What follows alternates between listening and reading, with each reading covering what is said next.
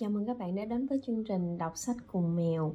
À, thì hôm nay mèo sẽ giới thiệu đến các bạn quyển sách Phẩm cách của lời nói của tác giả Ki Julie. Bài học thứ ba, ngôn vị tâm thanh. Lời nói là âm thanh của trái tim, hương thơm riêng của mỗi người tỏa ra từ lời nói. Ngôn vị tâm thanh, nhân hương, hương thơm của con người.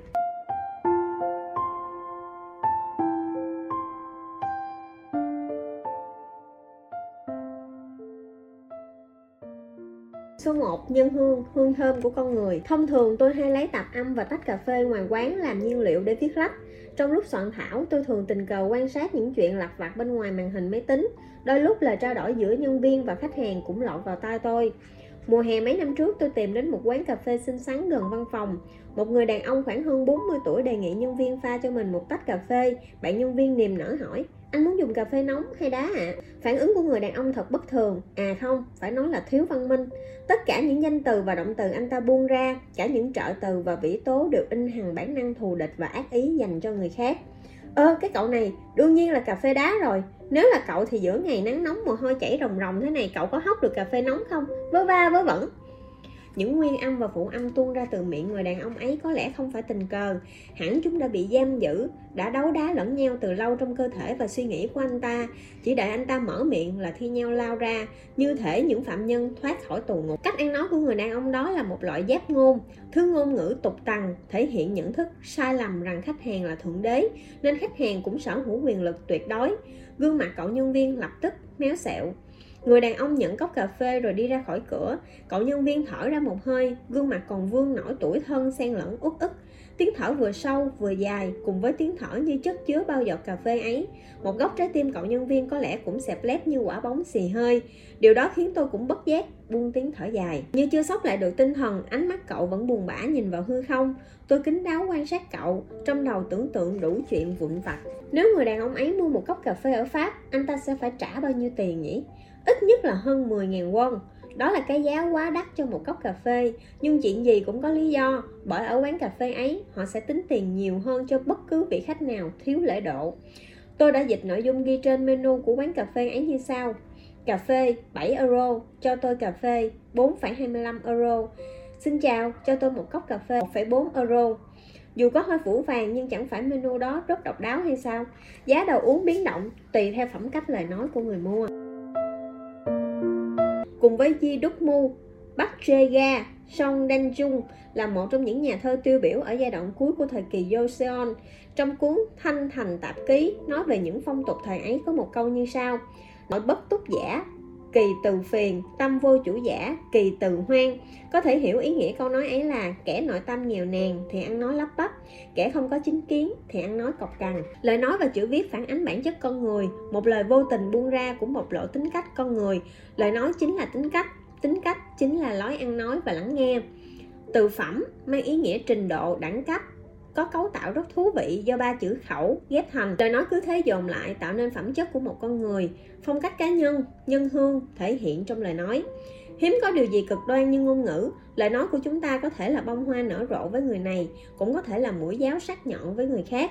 Một lời nói có thể trả được món nợ ngàn lượng, nhưng trước hết, để không tự chuốc lấy thiệt thòi, hãy biết ngậm chặt miệng khi trong đầu nảy sinh ngôn từ tục tiểu. Ta phải biết cân nhắc thật cẩn thận để quyết định xem lời nào nên nói, lời nào nên quên. Lời nói cất lên từ một người nhưng sẽ lọt vào tay cả ngàn người để rồi lan truyền qua miệng lưỡi hàng vạn người khác.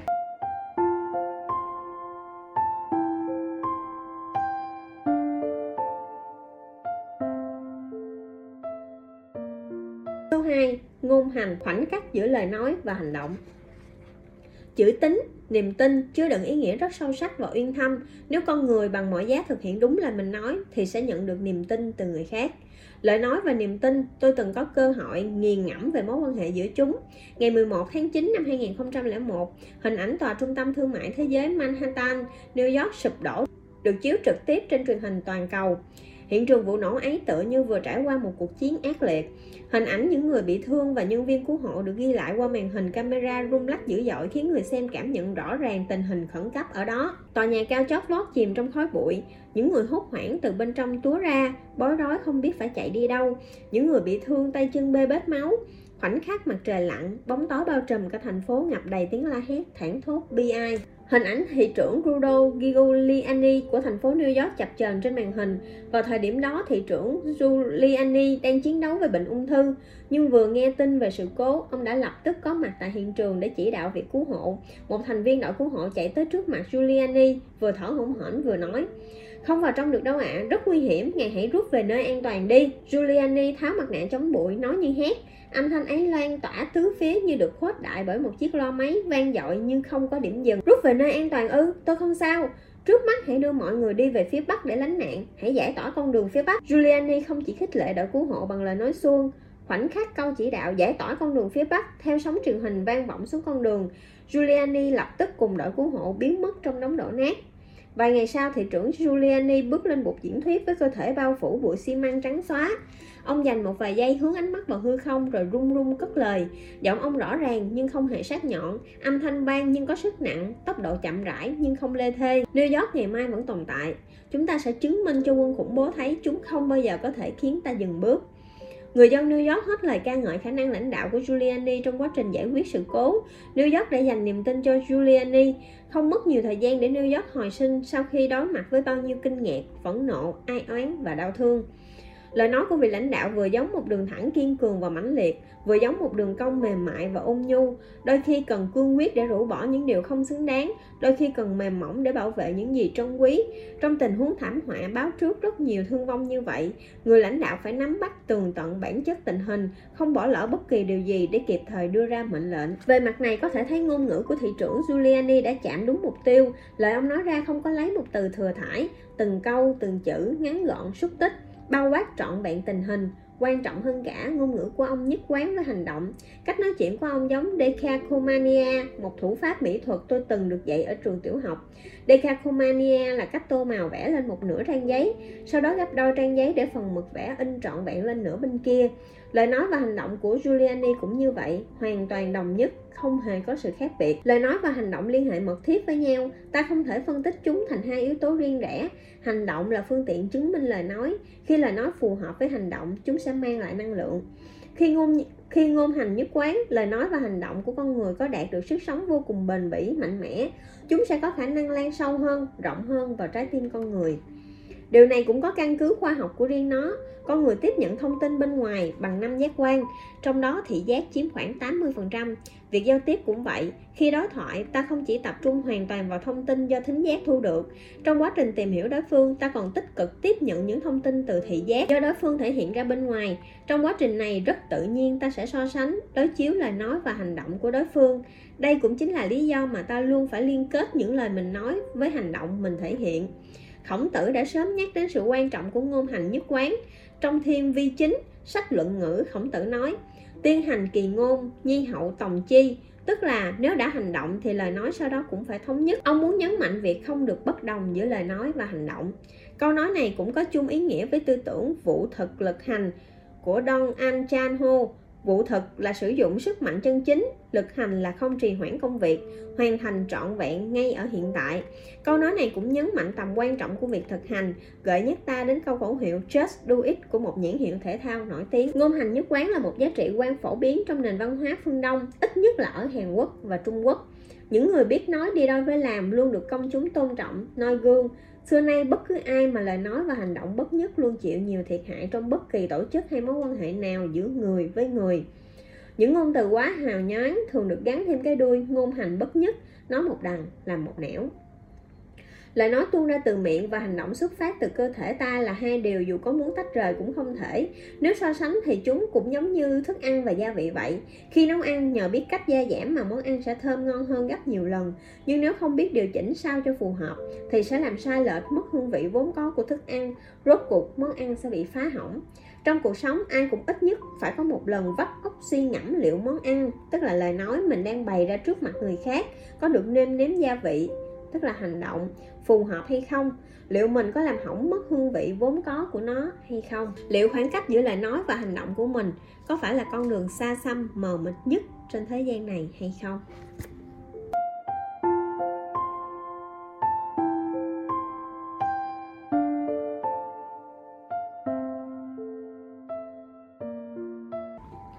Số 3. Bản chất. Đều khó lòng hòa lẫn hay tan biến nếu chỉ nhìn lớp vỏ bề ngoài của ngũ cốc, rất khó để phân biệt nó lép hay đầy hạt. Vì trong chúng giống hệt nhau, nhưng vào mùa thu hoạch, những cơn gió mùa thu mát mẻ thổi tràn qua cánh đồng. Lúc ấy, thân phận quả lép hay quả đầy sẽ lộ rõ. Những chiếc vỏ rỗng không có hạt bên trong sẽ bị gió cuốn đi, còn những quả chín nặng trĩu hạt sẽ ở lại trên cánh đồng. Cánh đồng vốn bừa bộn những vỏ và hạt đang xen nhau, đến lúc ấy mới được sắp xếp lại cho gọn ghẽ. Tương tự những điều thuộc về bản chất và không phải bản chất có thể có lúc lẫn lộn với nhau, không đến một lúc nào đó.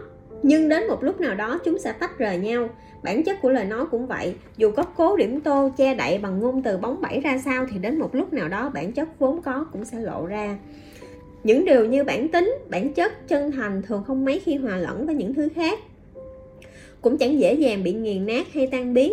Sự thật sẽ trường tồn với thời gian, dù trải qua bao nhiêu nắng, mưa, gió, bão có một bộ phim đã chuyển tải nguyên vẹn chân lý này lên màn ảnh rộng đó là The King's Speech, Bộ phim dựa trên một câu chuyện có thật của đạo diễn Tom Hopper. Trong phim có sự xuất hiện của vị vua mắc bệnh nói lắp Delger xấu. Từ nhỏ đã mắc bệnh nói lắp rất nặng. Nên sau này ngay cả khi được truyền ngôi vua, mỗi lần đứng trước công chúng, nói căng thẳng lại khiến cho ông lắp bắp nói không nên lời. Dù đã cố gắng hết sức để đưa những âm thanh trong cổ họng ra đôi môi đang run lẩy bẩy, nhưng những lời nói ấy không mang một chút sức mạnh nào nên nội dung bài diễn thuyết khó lòng chạm đến trái tim của công chúng.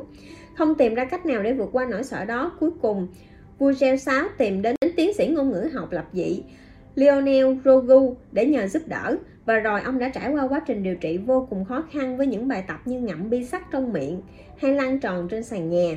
Vào thời điểm đó, Hitler đang đưa cả châu Âu vào giữa cơn cuồng phong chiến tranh. Joe 6 phải thực hiện một bài diễn thuyết trên radio để công bố việc tham gia Thế chiến thứ hai. Đó là bài diễn văn công bố dành cho toàn thể nhân dân.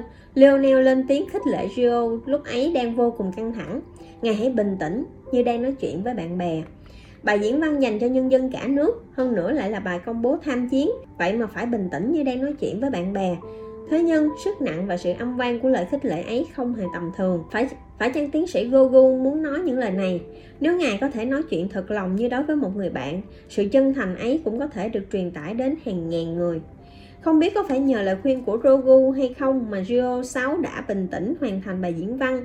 Chẳng cần tài ăn nói khéo léo, giọng nói chứa đựng tấm lòng chính trực của vị vua đã theo sóng phép thanh lan truyền đi khắp nước Anh, len lỏi vào đôi tay từng người dân. Âm thanh của Rio 6 như sợi dây vững vàng kết nối trái tim người dân trên toàn quốc. Bộ phim đã dán một cú chí mạng vào đôi mắt tủn mũn nông cạn của chúng ta dành cho ngôn ngữ và tài ăn nói. Xã hội chúng ta đang sống dường như bị ám ảnh rằng ăn nói giỏi hơn người khác là điều cần thiết. Chỉ cần phát âm trơn tru, ngôn ngôn từ hoa mỹ và những điều bộ cơ thể điêu luyện, con người ta sẽ được tung hô thành diễn giả xuất sắc. Khả năng kích thích ốc tai và trung tâm khoái cảm trong não của thính giả cũng được coi là năng lực của người khéo ăn nói. Thế nhưng chính nỗi ám ảnh phải khiến người khác bật cười là lý do sinh ra những phát ngôn bừa bãi và chính nỗi bồn chồn. Dù thế nào cũng phải nói nhiều hơn người khác là nguồn cơn của những lời nói tùy tiện. Phẩm cách của lời nói bị nghiền ra thành ngàn mảnh nhỏ ở bay đi tứ phía, để lại phía sau bộ xương trần. Trong thiên vệ linh công, sách luận ngữ khổng tử nói, từ đạt nhi dĩ hỷ tức là câu nói và lời văn truyền đạt được ý nghĩa là đủ. Nếu quá tập trung tô vẽ cho lời nói hoa mỹ thì có khi sẽ bỏ quên mất nội dung bản chất cần truyền đạt. Tôi muốn kết thúc câu chuyện bằng cách quay lại bộ phim The King's Speech. Bộ phim đã đưa ra sự so sánh rõ ràng về ngôn phẩm của hai vĩ nhân cùng thời đại. Một người là Adolf Hitler, người đã trùm lên nước Đức cơn cuồng nộ đẫm máu của chủ nghĩa phát xít. Nhân vật còn lại là vị vua nói lắp Gio 6, được giới thiệu phía trên. Văn phạm của hai người ở hang cực đối đầu với nhau. Hitler sở hữu tài hùng biện với lối phát âm rõ ràng, rành mạch và mỗi bài diễn thuyết lại tựa như một bữa tiệc ngôn từ. Ngược lại, Gio 6 dù ăn nói không điêu luyện nhưng ông lại biết cách đặt sự chân thành vào mỗi lời nói. Rất nhiều thập kỷ đã trôi qua, đến bây giờ liệu ta có thể đánh giá ai trong số họ giỏi ăn nói hơn? Đó là một câu hỏi thừa thải. Người biết bảo vệ giá trị bản chất của nhân loại, người biết đặt sự chân thành vào lời nói, lay động con tim của công chúng sẽ được đặt ở vị trí cao hơn hành vi thể hiện suy nghĩ và truyền tải cảm xúc đến người khác là bài toán khó đối với rất nhiều người. Trong hành trình đó, có người không thể rũ bỏ được gánh nặng, phải làm cho người khác bất ngờ, ngạc nhiên. Có người cứ mãi chạy theo việc điểm tô cho những ngôn từ hoa mỹ mà vô tình gây tổn thương cho người khác. Chúng ta đang sống như thế đó, không có bí quyết nào trong việc ăn nói chỉ tồn tại duy nhất một phương pháp phổ biến, đó là hãy điềm tĩnh trò chuyện với những người yêu thương, thi thoảng điểm lại dấu vết những lời mình đã nói, tìm ra cách ăn nói phù hợp với mình nhất và không ngừng gọt giũa ngôn phẩm của mình lý do là ta sẽ chẳng thể nào đặt hết sự chân thành vào lời nói nếu chỉ biết dựa vào kỹ thuật giao tiếp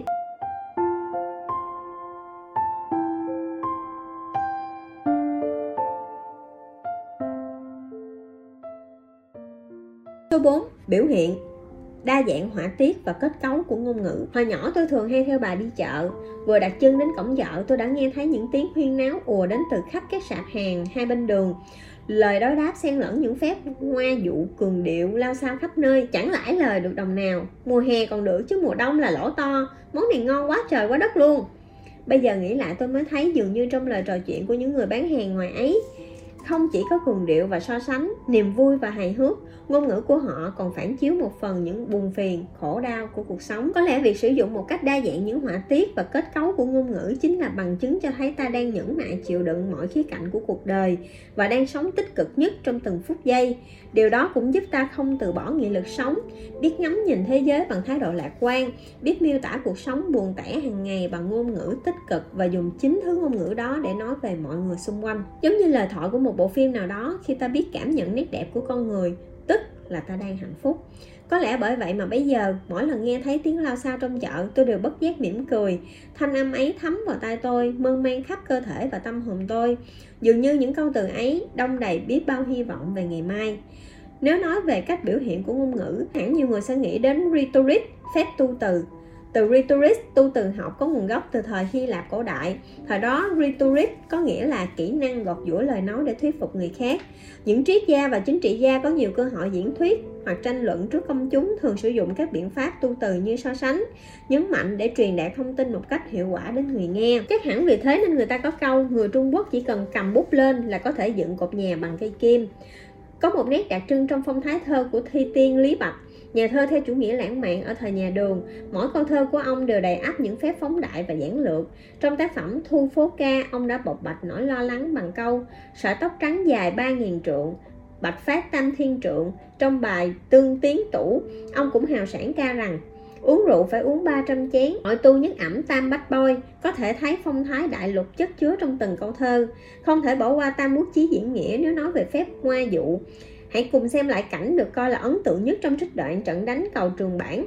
Trương Phi đứng trên cây cầu hẹp, hai mắt trọn tròn, tay cầm xà mâu hướng về phía quân Tào Tháo lớn tiếng đe dọa. Ta là Trương Phi người nước Yên, ai dám cùng ta quyết chiến, hãy đứng ra đây. Tiếng thét từ trên cầu vọng xuống như sấm khiến đám binh lính run sợ, mất hết nhuệ khí. Không ai dám tiến về phía Trương Chi, chỉ một tiếng thét đã đánh bại hàng trăm vạn quân, khác nào khung cảnh trong một bộ phim bom tấn của thời hiện đại. Phép tu từ vẫn vẹn nguyên sức sống trong cuộc sống hiện đại, nó khiến cho một cuộc trò chuyện bình thường trở nên phong phú hơn. Nếu quan sát kỹ người có khả năng dẫn dắt câu chuyện trong một đám đông, ta có thể thấy người đó biết cách sử dụng cái phép tu từ đúng lúc, đúng chỗ một cách rất thành thạo, tự như người nghệ sĩ đang vẽ nên bức tranh của riêng mình. Liên quan đến vấn đề này, giáo sư Ludi Brandabande, học công giáo Leuven ở Bỉ đã đưa ra một lý luận độc đáo. Phép tu từ chính là cách sáng tạo nhất để gây ấn tượng mới mẻ cho người khác và thể hiện sự hấp dẫn của bản thân. Khi bộ não con người phải tiếp cận với một hiện tượng phức tạp nào đó, nó sẽ đơn giản hóa bằng cách đặt hiện tượng đó vào một cái khung quen thuộc. Nhưng nếu có ai đó đưa ra một cái khung mới mẻ, ta sẽ cảm thấy hiện tượng đó trở nên thú vị và quan tâm đến nó nhiều hơn. Có thể coi phép tu từ hay phép nghịch hợp chính là những cái khung đó. Tuy nhiên, nếu coi việc tô vẽ một cách phù hợp cho lời nói là con dao hai lưỡi có chui thì rhetoric tu từ học lại là con dao không chui cầm con dao ấy mà vụng về cậu thả thì chắc chắn có ngày đứt tay rất nhiều người vì dùng sai phép tu từ mà đang từ thế tấn công bị dồn vào thế phòng thủ vài ngày trước một vị quan chức cấp cao của chính phủ đã giải thích về sự cần thiết của đề án cải cách chế độ thuế. Ông nói rằng thu thuế mà không biết đến nỗi thống khổ của nhân dân, khác nào vặt lông một con ngọc. Ông đã mượn câu nói của Bộ trưởng Tài chính Colbert thời Louis 14 của Pháp. Kỹ thuật thu thuế cũng giống như cách vặt lông ngỗng. So sánh người nộp thuế với con ngỗng thì liệu mấy ai có thể mỉm cười cho qua? Chẳng khác gì một câu đùa cợt thô thiển, không thèm đếm xỉa đến tâm trạng và lập trường của người nghe. Điều đó chỉ phản tác dụng, tổn thương lòng tự trọng của đối phương, vụ vạ miệng lông ngỗng đã khiến vị quan chức ấy không thể tránh khỏi hệ lụy. Việc siết chặt chính sách thuế đánh vào tầng lớp trung lưu đã gây ra đã gây ra tranh cãi. Phát ngôn khiến nhân dân phẫn nộ cũng khiến vị quan chức cấp cao chịu không ít điều tiếng. Một vài ngày sau khi biết thông tin ấy qua tv tôi đến trung tâm thương mại để mua quà sinh nhật cho mẹ. Tôi hỏi quản lý cửa hàng, tôi nghe nói cửa hàng mình có loại ví mà dạo này phụ nữ trung tuổi ưa chuộng, phải không ạ? À? người quản lý lướt nhìn tôi từ đầu đến chân rồi nói Trước khi mở miệng trong vòng mấy giây tôi cảm thấy như đồng tử chị ta giãn rộng ra để quan sát, đánh giá tôi. để xem nào có lợi viết nổi tiếng được diễn viên dùng trong phim truyền hình nhưng lại hết hàng mất rồi liệu trong kho còn không nhỉ à còn đúng một chiếc đây ạ à. câu nói còn đúng một chiếc đây ạ à của người quản lý như thể bật mạnh khỏi cổ họng chị ta còn cố ý nhấn mạnh trọng âm một cách khác thường dường như chị đang cố gắng đảm bảo truyền tải đến khách hàng ý nghĩa câu nói ấy Khoảnh khắc nghe thấy câu trả lời của quản lý cửa hàng, cảm giác muốn mua hàng bên trong tôi đột ngột tan vào hư không. Bởi lời nói của chị ta đối với tôi tự như bán hết rồi, chỉ còn lại mỗi cái này thôi, anh có muốn mua không? Cùng một câu nói nhưng tùy cách biểu hiện mà nhiệt độ và sức nặng của nó khác nhau. Điều đó anh cũng biết, nhưng không phải ai cũng làm được. Nó khó như vậy đấy. Nhưng không phải ai vì khó mà ta có thể tùy tiện từ bỏ bởi không điều gì khiến ta ấm ức hơn là không biết phải diễn đạt ra sao mới có thể bày tỏ tấm chân tình thổ lộ những cảm xúc và suy nghĩ sâu thẳm trong tâm hồn với người mình trân quý tất nhiên, điều kiện là cảm xúc đó phải chân thành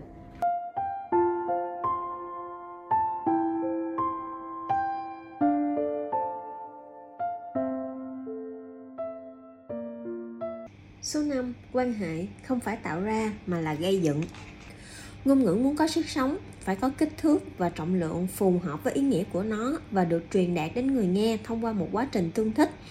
Có như vậy, ngôn ngữ và chữ viết mới chạm đến đôi mắt, đôi tai của đối phương và làm đúng phận sự của nó. Sau đây tôi xin kể một câu chuyện tình yêu của một người tôi quen. Hy vọng câu chuyện không chỉ mang đến sự thú vị, mà còn giúp độc giả tìm ra ý nghĩa ẩn chứa bên trong đó sau khi giải ngũ, chuẩn bị về trường nhập học trở lại, một ngày nọ trên chuyến tàu điện ngầm số 2, Tri gặp được một cô gái gần đúng với hình mẫu lý tưởng của mình. Tri quyết định dồn hết can đảm mở lời bắt chuyện với cô gái đó. Ngại ngùng vì thấy mình như đang tự diễn lại một đoạn quảng cáo sô-cô-la nổi tiếng một thời.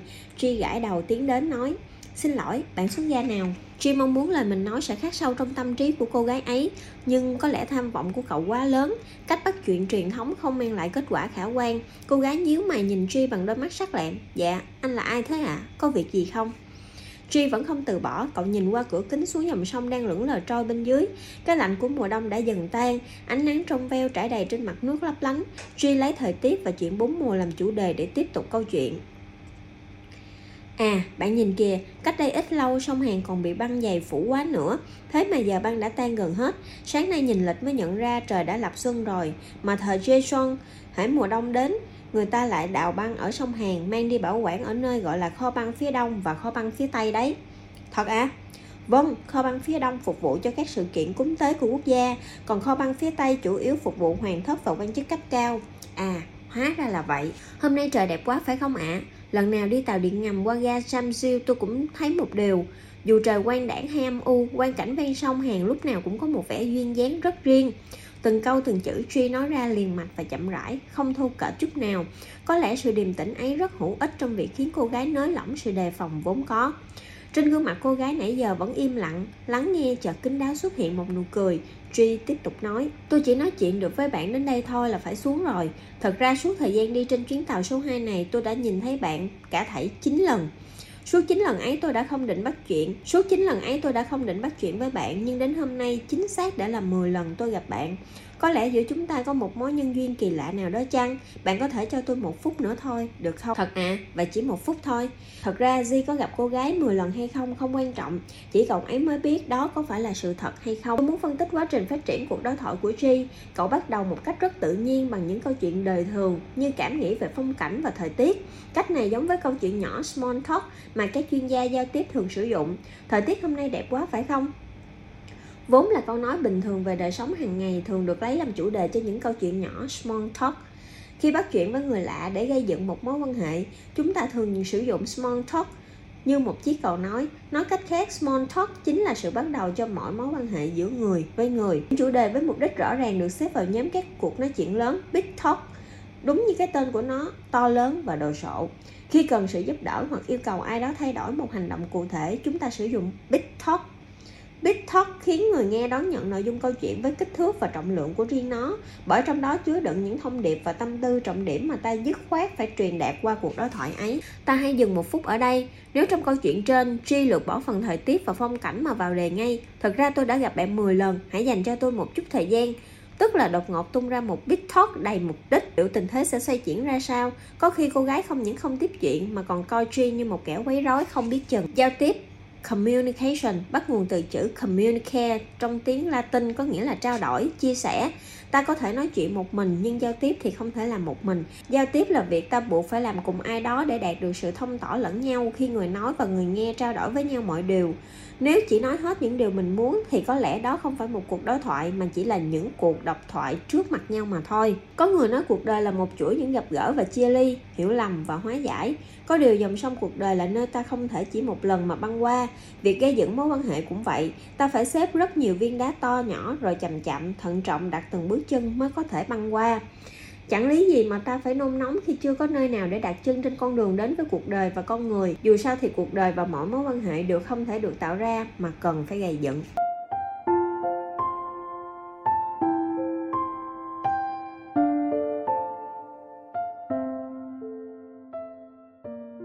Số 6. Tạp âm, âm thanh sắc nhọn và ồn ào đây là sự việc tôi được nghe kể lại, một cậu em khóa dưới cùng trường đại học với tôi vừa mới vào công ty đã gây ra hỏa lớn. Trưởng phòng bộ phận cậu ấy làm việc là một người rất thích tiệc tùng. Một ngày nọ sau khi kết thúc cuộc họp một ngày nọ sau khi kết thúc cuộc họp trong bầu không khí nặng nề, trưởng phòng ra lệnh cho nhân viên như chém đinh chặt sắt Hôm nay hết giờ đi liên hoan nhé, tất cả đều biết rồi chứ, không ai được phép vắng mặt. Là nhân viên mới trách nhiệm làm cho cả phòng cảm thấy vui vẻ đè nặng lên vai. Cậu em tôi muốn tìm một câu nói đùa thật mới lạ và hào hứng để phá vỡ bầu không khí căng thẳng lúc ấy. Cậu chợt nhớ đến chương trình hài đang nổi tiếng trên TV thời đó, những điều chưa ai từng biết. Bèn hấp tấp cất lời mà không lường trước được hậu quả. Liên hoan ấy ạ à, em chưa nghe thấy từ này bao giờ chưa ai từng biết phải không ạ? À?